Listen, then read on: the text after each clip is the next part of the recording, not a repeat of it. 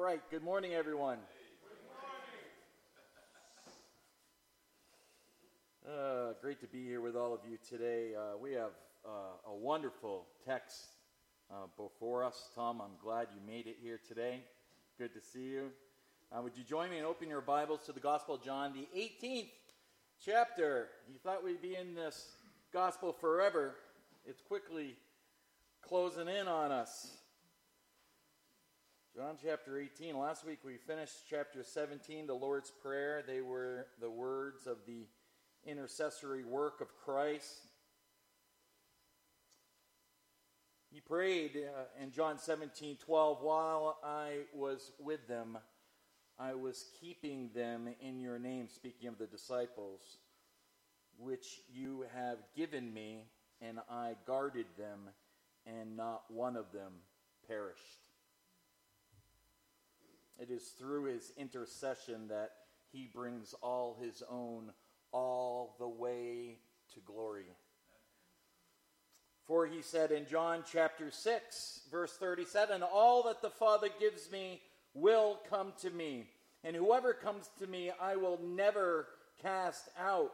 Verse 39, And this is the will of him who sent me, that I should lose nothing of all that he has given me but raise it up on the last day. Here in John 18 is the immediate illustration of that protection. Chapter 17 are the words of his protection in the prayer. Chapter 18 gives us a dramatic demonstration of it in the first 11 verses of chapter 18. We're going to witness the betrayal of Jesus over the next couple weeks in chapters 18 and 19. His arrest, followed by a series of mock trials. The crucifixion happens in the middle there in chapter 19. And it's going to be tempting over the next couple of weeks to look at all that takes place and conclude that Jesus lost. That he was overpowered, that he was an unwilling victim. But that's not the truth of the story.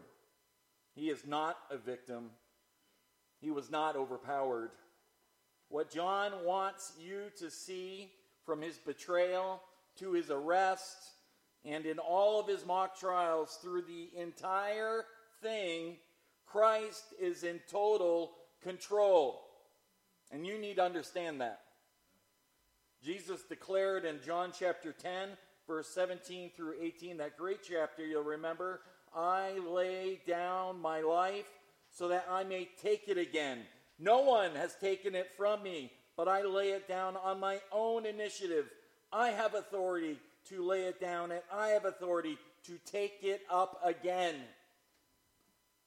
On the contrary, Christ's death was always plan A. This was never plan B.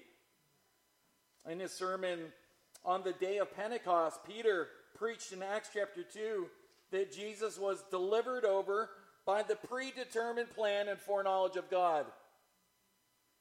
As God incarnate, Jesus is supremely and completely in total control, doing precisely what the Father has sent him to do, namely to give his life as a ransom to pay for our sin so that you can boldly approach the throne of grace and be welcomed at the table of the King. So we begin today with the betrayal of the sovereign one. Beginning in John chapter 18, we'll start by reading these first 11 verses. This is the word of the true and living God. Verse 1 When Jesus had spoken these words, he went forth with his disciples over the ravine of the Kidron, where there was a garden in which he entered with his disciples. Now, Judas also, who was betraying him, knew the place, for Jesus had often met there with his disciples. Judas, then, having received the Roman cohort and officers from the chief priests and the Pharisees, came there with lanterns and torches and weapons. So Jesus, knowing all the things that were coming upon him, went forth and said to them, Whom do you seek? They answered him, Jesus the Nazarene. He said to them, I am he. And Judas also, who was betraying him, was standing with them. So he said to them, I am he. They drew back and fell to the ground. Therefore he asked them, Whom do you seek? And they said, Jesus the Nazarene. Jesus answered, I told you that I am he. So if you seek me, let these go their way. To fulfill the word which he spoke, of those whom you have given me, I lost not one. Simon Peter then, having a sword, drew it and struck the high priest's slave and cut off his right ear. And the slave's name was Malchus. So Jesus said to Peter, Put the sword into the sheath. The cup which the Father has given me, shall I not drink it? In these opening 11 verses, John presents four preeminent features, four features that demonstrates Christ's majesty and his glory that I'd like you to see. First, in verses 1 through 4, we see Christ's divine resolve. Divine resolve. Now, John opens verse 1 by giving us first the setting where all this is happening. It says in verse 1 When Jesus had spoken these words, he went forth with his disciples over the ravine of the Kidron, where there was a garden in which he entered with his disciples. Um, the Lord's time for teaching the eleven was now over. Um, and after leaving the upper room that we read about at the end of chapter 14, Jesus and his disciples made their way through the um, old city of Jerusalem out through one of the, uh, the, ga- the gates of the city. And here John tells us they crossed over the ravine of the Kidron Valley. Now, scholars point something out that's pretty interesting here. This ravine runs just a few hundred feet um, off of the Temple Mount. And across from this steep valley is the western slope.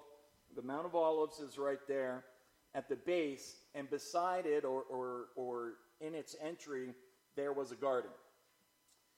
Um, the Kidron Brook is um, a seasonal brook that, that runs only during the raining season. And it's in between the, the east side of the old city and there for the Mount of Olives. So it had to be crossed. It had to be crossed over by Jesus and his disciples to reach probably the walled olive gro- uh, grove called Gethsemane. Um, now, up on the temple ground, remember, it is Passover. The priests are in preparation of the celebration. They've been sacrificing lambs for days there at the altar. It is a bloodbath. Blood would have been running all down the altar, down through the channels which the temple had to, to send the blood outside and exit the temple down that steep slope into the same brook. Now, we don't know for sure how many lambs were sacrificed at this Passover, but we do know that there was a census taken somewhat um, sometime afterwards where there were 256,000 lambs sacrificed. 256,000 lambs. So you can imagine the amount of blood that a quarter million lambs must have produced as it ran down through those channels into this small brook. And as Jesus and his disciples are now pictured and crossing over it, you can just picture it, can't you? Jesus stepping over very likely a blood colored ravine, knowing that all the blood of these sacrificial lambs are merely foreshadows as God will provide for himself the one true Lamb of God. And it is He, the Lord Jesus Christ, who will in fact be that one perfect and final sacrifice as He will lay down His life upon the cross to sacrifice and spill His own precious blood as a payment for our sin. It's a staggering scene And it is why that we can sing today and every day, What can wash away my sin? Nothing but the blood of Jesus. So, in verse 1, as Jesus went forth with his disciples over the ravine of the Kidron, John writes there was a garden in which he entered with his disciples. Um, the other gospel writers, Matthew, Mark, and Luke, call it Gethsemane. Um, John calls it a garden. You put those two terms together, that's how we come to know of the place called the Garden of Gethsemane. Nowhere in the Bible is it called that together. John calls it a garden, they call it Gethsemane. It was probably uh, an olive orchard, and uh, right there at the base of the Mount of Olives. uh, it's a familiar place to the Lord. Luke 22 tells us it was his custom to often go in and out of there. But the question is why? Why is Jesus going to this garden now? One reason because he knows that's where Judas will be expecting him to be. Judas, you'll remember, left the upper room at the end of chapter 13 of John. He has already cut the deal with the chief priest to betray the Lord Jesus Christ. But all along this week, he's been looking for the opportune time to do this. Remember, the city was filled with pilgrims, many of whom have fervently hailed Jesus as the Messiah just a couple days ago. Matthew 26 tells us, they plotted together to seize Jesus by stealth and kill him but they were saying not during the festival, otherwise, a riot might occur amongst the people. So Judas and the mob knew they couldn't do this during the day at the temple where Jesus was preaching in public every single day. And so they are sneaking around in the night looking for the opportune time to get the Christ. The last thing that the religious leaders wanted with Rome breathing down their neck during this time of the Passover festival is some big revolt to happen at the temple. So Judas says, I know where he'll be. We'll get him at night in the garden where he goes there to pray. Jesus, knowing that's where Judas, Judas will look for him, goes to the Garden of Gethsemane because Jesus is the one who is in control, and he's doing exactly what he has been sent to do.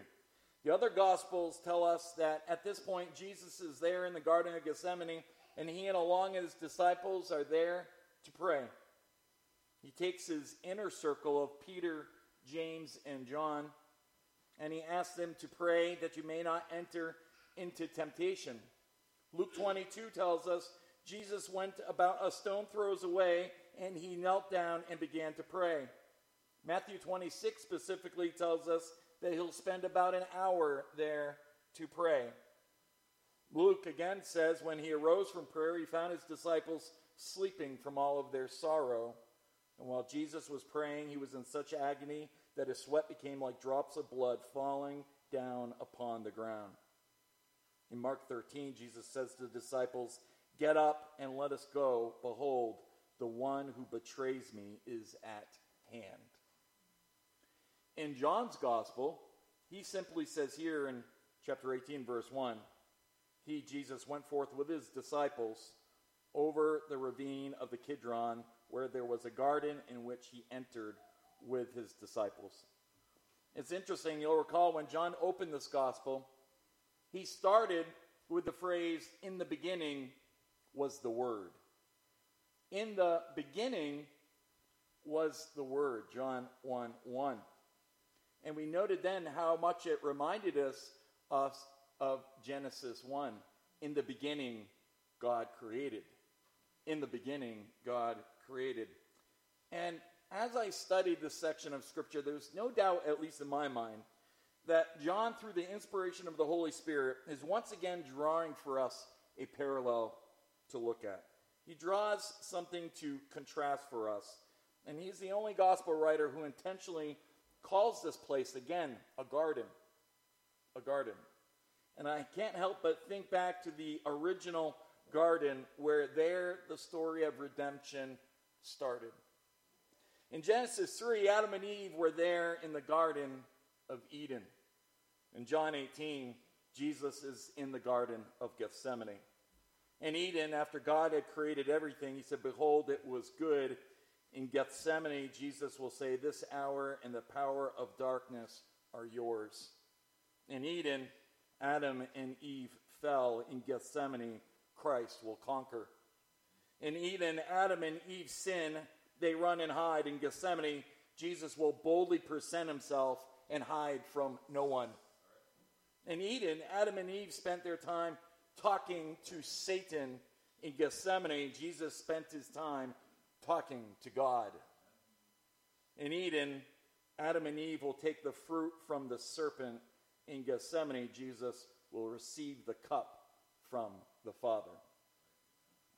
No doubt in my mind, John wants you to understand the contrast of the Garden of Eden and the Garden of Gethsemane. In Eden, man fell. In Gethsemane, Christ conquers.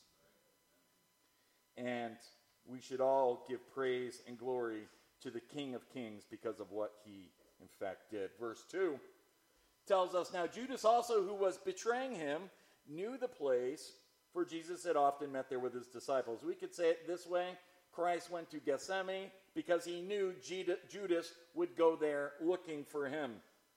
Verse 3 tells us Judas then, having received the Roman cohort and officers from the chief priests and the Pharisees, came there. A Roman cohort of full strength was anywhere between 600 and 1,000 men, soldiers. Matthew 26 47 describes it as a large crowd. Make no doubt about it, though, these are armed Roman soldiers. Judas also had with him officers of the chief priests and the Pharisees. These were members of the, the temple's police force, and they came bearing lanterns, torches, and weapons. So imagine the scene. You've got a couple hundred Roman soldiers with swords. Then you've got uh, all these temple guards, maybe 100, 200 of them, with clubs. This is a scene intended to make sure there is no question who has the power. You're going to have Jesus over here with his 11 disciples, and you're going to have Judas over there with hundreds of officers and soldiers with swords, clubs, and torches. Verse 4 So Jesus, knowing all the things that were coming upon him went forth. This is his divine resolve. John wants us to know that Jesus went to that garden because he knew all the things that were coming upon him and he stepped right into it. He knew Judas would be there, that that's where he would be. He is not a victim. He moved to his betrayal resolutely. He moved to his arrest resolutely. He moved to his own execution. He is not trapped. He is not deceived. He is not tricked. He is not surprised. As we've seen throughout the Gospel of John, the leaders of Israel have been trying to arrest him. But over and over again, we have read it is not his hour. It's not yet his hour. It's not yet his hour. Now it is his hour, so Jesus makes it easy for them. Luke 22 tells us when the chief priests and the officers of the temple and the elders who had come against them, when they had showed up, Jesus said to them, Have you come out with swords and clubs as you would against a robber?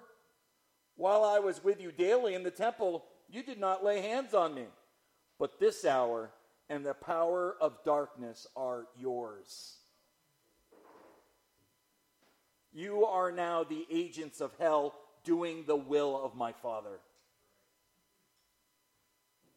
Satan in hell, God in heaven meet the very same place with entirely opposite intentions, and God triumphs. On previous occasions, Christ had avoided his enemies passed right out of their midst, got away from them. It was not his hour. It was not his hour. It was not his hour. Now it was his hour, and the good shepherd is going to lay his life down for the sheep. He is no victim. He went forth, verse 1. He went forth, verse 4. It's kind of interesting.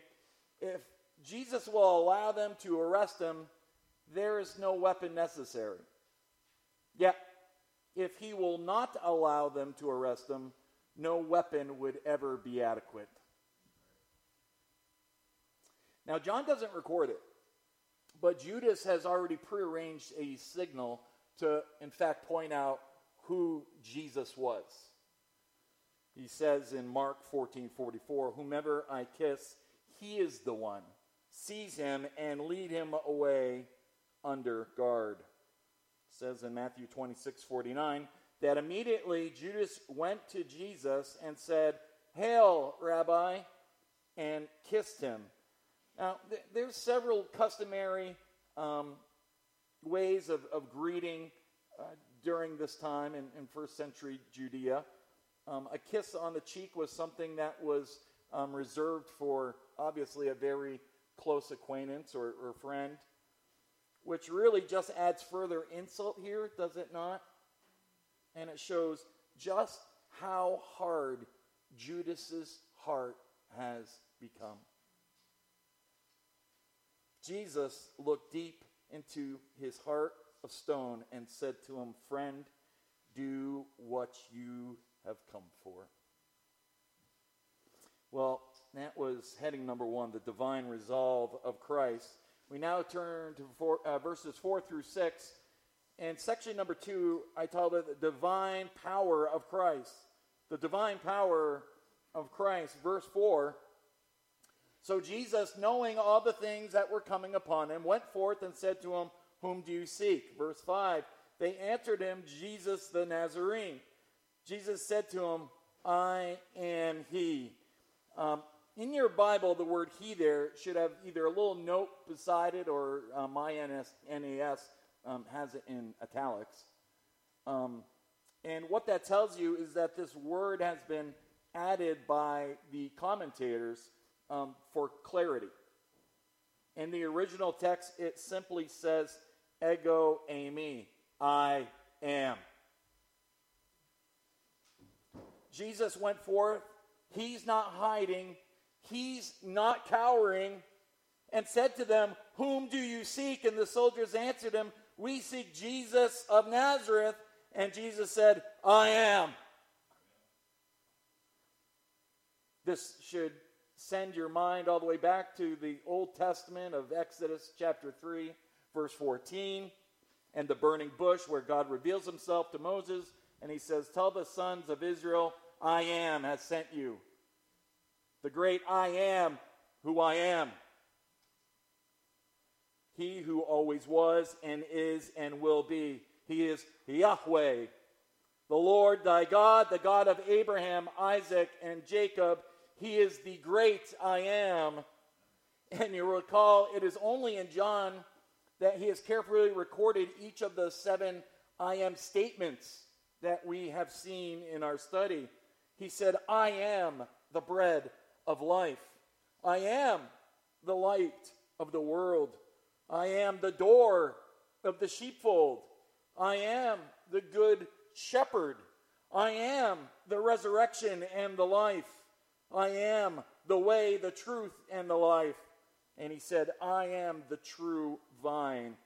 And now, here, in this hour of darkness, Christ steps forward. He steps forth he takes the initiative with all authority and with all power, and he simply speaks his name I am. Now, again, remember the scene. You've got hundreds of, of Roman soldiers covered in, in armor, armed with their swords, and then there's maybe another couple hundred temple officers with their clubs and torches. He is surrounded, he is outnumbered, but don't be mistaken. He is the great I am. And here in verse 6, John once again demonstrates that he is the king of all kings and the Lord of all lords. And by the power of his word, Yahweh speaks, and these soldiers experience just a glimpse of his power and his majesty and his authority. As it says in verse 6 So when Jesus said to them, I am, they drew back and fell to the ground. He simply speaks, and hundreds of Roman and Jewish officers in an instant fall like dominoes by the name of the Lord. John is showing us, but Christ is showing his disciples. I am not a victim. Your Lord is not trapped. I wasn't taken against my will. I lay down my life so that I may take it again. No one has taken it from me, but I lay it down on my own initiative. The Lord simply speaks his name, the entire mob falls to the ground. Beloved, this is not only an incredible display of power, could we not also say that this is an incredibly um, kind act of mercy and grace? This is one last chance for those who have come in opposition against Jesus to experience firsthand he is God. Uh, imagine Judas. Judas.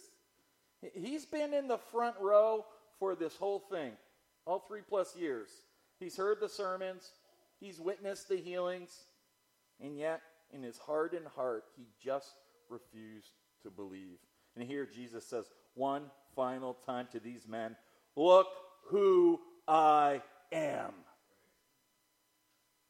And these men are going to have to pick themselves off, up off the ground, to kick off the dirt off of their clothes, because they have been swept over by the power of Christ. How blind, how deaf must Judas be, not to crawl and simply beg at the Lord's feet for mercy. The knee that refuses to bow to Christ and confess Him as Lord over their life will one day be forced to do so. What does Paul say in Philippians chapter 2? That at the name of Jesus, every knee will bow of those who are in heaven on the earth and under the earth, the realm of the dead, and that every tongue will confess that Jesus Christ is Lord. Make no mistake about it. Every knee will bow and every tongue will confess. You, you can bow your knee now in faithful trust and adoration that Jesus Christ is Lord, or you can bow your knee at the judgment where you will acknowledge who He is. But in that moment, it will be too late. Let today be the day. Beg God to take out that heart of stone, to give you that heart of flesh. Cry out for his blood to, to wash over you clean. Cry for a heart that beats in rhythm with his that aches for the things that, that aches his heart. For a heart that loves him and, and worships him, that denies self and, and all the things of this world, the word of faith would, would fill you. Confess with your mouth Jesus as Lord, believe in your heart that God raised him from the dead. Let this be the day that you bow your knee in worship to Christ and you put all of your faith and trust in Him. Well, this brings us to number three in verses 7 through 9 in the divine love of Christ. And this is really an amazing part of the story. And we see it beginning here in verse 7. Therefore, he, Jesus, again asked them, Whom do you seek? And he said, Jesus the Nazarene. Jesus answered, I told you that I am he. So if you seek me, let these go their way. Don't let this pass you by. After the mob gets up off of the ground and dusts themselves off, you'll notice in the text it says, Jesus again asks them, Who do you seek? And by making his captors twice state their orders, that they were there only to arrest him, the Lord forced them to acknowledge that they did not have these orders from the officers to arrest the other disciples. So Jesus says in verse 8, So if you seek me, let these go their way. Now, why did Jesus do this? John tells us in verse 9, He did this to fulfill the word which He had spoken of those whom you have given me. I lost not one. You'll recall the, the Lord just prayed this in the high priestly prayer. We, we opened with it. He prayed, Father, while I was with them, I kept them in your name, which you have given me, and I guarded them, and not one of them have been lost. Do you realize that not only does our Savior save sinners, he also secures them forever? He is the good shepherd who protects his sheep. He is not like the hired hand from John 10 who fled when he saw the wolf coming. No, beloved, here we see the divine love Christ has for his own as he protects them. He's guarded these men. He knows they are yet to be filled with the power of the Holy Spirit. That being arrested here would have been probably just too much for them in their flesh to handle all on their own. So Jesus, the author and perfecter of our faith, boldly steps in front of them and says, I told you that I am He, so if you seek me, let these men go their way. It's kind of uh, reminds me of 1 Corinthians 10, verse 13. No temptation has overtaken you except what is common to mankind. God is what? Faithful he will not let you be tempted or, or tested beyond what you can bear, but when you are tempted, He will provide a way out so that you can endure it. What is truly amazing is God never stops being faithful. God never stops. Even when these men stumble, and boy, are they going to stumble. They will, by the end of the day, each one will flee to his own home, Scripture says. Now, everything will change after the resurrection, after the coming of the Spirit of God. But later today at the crucifixion, these are the ones who will run in fear, Peter in denial. But in just 40 days from now, they will begin to turn the entire world upside down because of the boldness of their faith. What a gift from God. But here, just hours before the cross, Jesus steps forward one more time as their good shepherd. And he places himself between the crowd and his own men. And he says, I stand in their place. Let them go. Take me. And even in the most, even when Christ is about to experience just the most horrific and torturous execution that you could possibly even fathom. He's still in this moment being the good shepherd, protecting his own. He steps forth and says, You let these go their way. Here I am. Well, this takes us to number four in our final heading. As verses 10 through 11, we see the divine obedience of Christ. The divine obedience of Christ. Now, remember the scene? Here are the disciples. They're surrounded by hundreds of soldiers, all of whom have come bearing arms. The Roman soldiers have their swords. The, the temple guardsmen have, have clubs and, and torches. But the disciples have just witnessed once again the authority and the power that Christ has that nobody else possesses. They've testified before. What sort of man is this that even the winds and sea obey him? They've witnessed before at the sound of his voice dead men coming to life and walking out of their tombs in grave clothes. And now they have just witnessed hundreds of soldiers fall to the ground as Jesus spoke his name. Well, these once anxious and scared and, and worried disciples, well, they're suddenly emboldened. Or at least Peter is, as he starts to think, we've got Jesus with us, guys. So it says in verse 10 Simon Peter, Simon Peter, then having a sword, drew it and struck the high priest's slave and cut off his right ear, and the slave's name was Malchus. Now, if you're wondering why did Peter cut off his ear, the only reason I can come up with is he missed. Right? You don't aim for an ear in a sword fight. Maybe Malchus ducked or something. I don't know. I'm sure he was going for the neck. Maybe the Lord just kind of supernaturally pushed that sword off to the side. But what is Peter doing, anyways?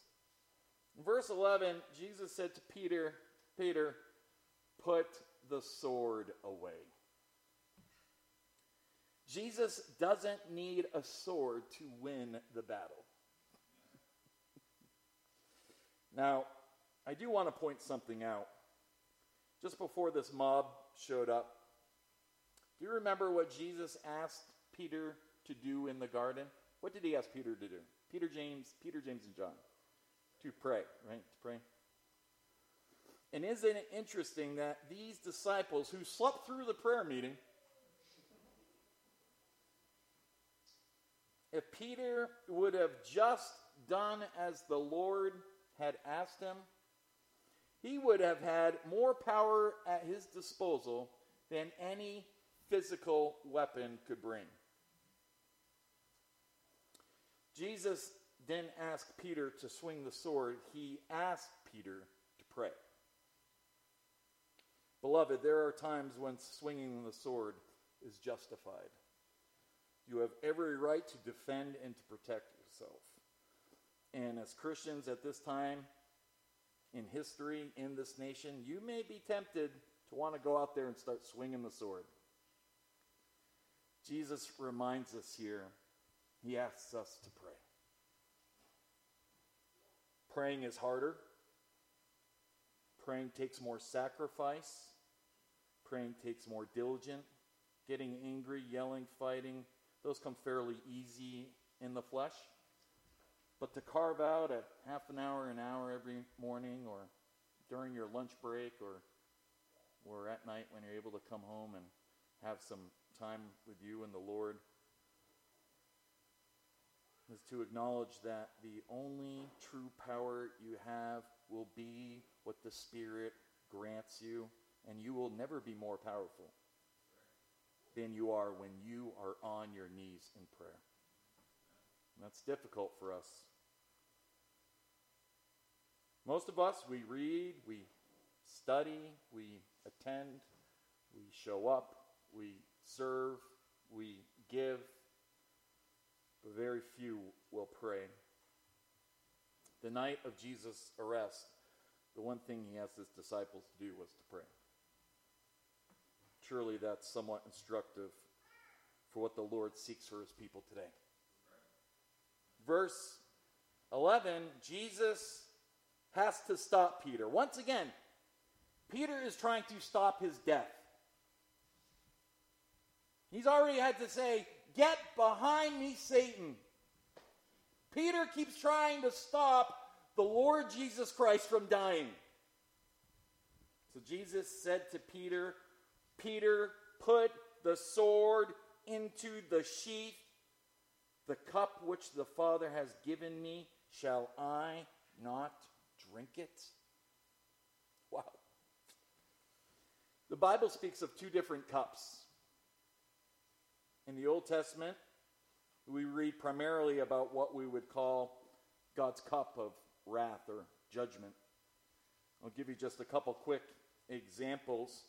Psalm 75, verse 8 For a cup is in the hand of the Lord, and surely all the wicked of the earth must drain and drink down its dregs. Isaiah 51, verse 17 Rouse, arouse yourself, arise, O Jerusalem, you who have drunk from the Lord's hand the cup of his anger. This is the cup of his judgment, the cup of his wrath. But the Bible does also speak about another cup, what we might call the cup of salvation. For example, in Psalm 116, verse 13, I shall lift up the cup of salvation and call upon the name of the Lord. Isn't that beautiful? A toast to salvation. Listen, in the unfathomable mercy of God the Father, He gives the cup of His wrath not ultimately to those whom all deserve it, but on the cross he pours it out full strength upon his Son. For those who believe in the Lord Jesus Christ, he will drink the cup of the Father's wrath that you and I deserve, so we could drink the cup of salvation.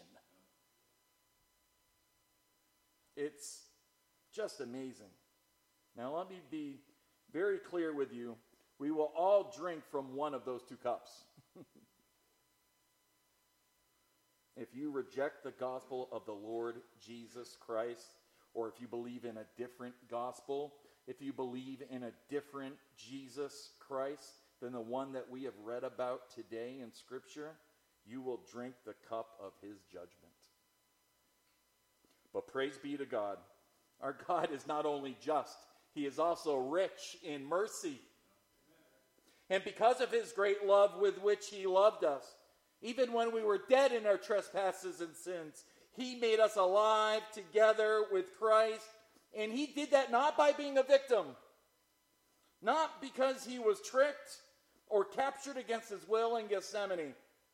He did that because he willfully, and Scripture says joyfully, laid down his life upon the cross and bore our sins in his flesh as he drank the cup of the Father's judgment so you and I could receive as a gift of grace through faith the cup of his salvation.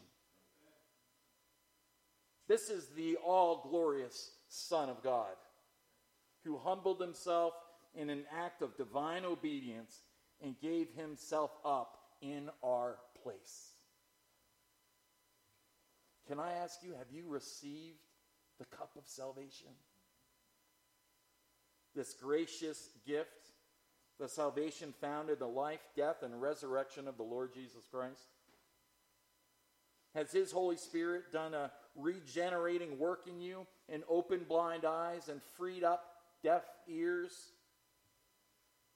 Does your heart now beat for God's kingdom and not your own? If it has, you need never to fear.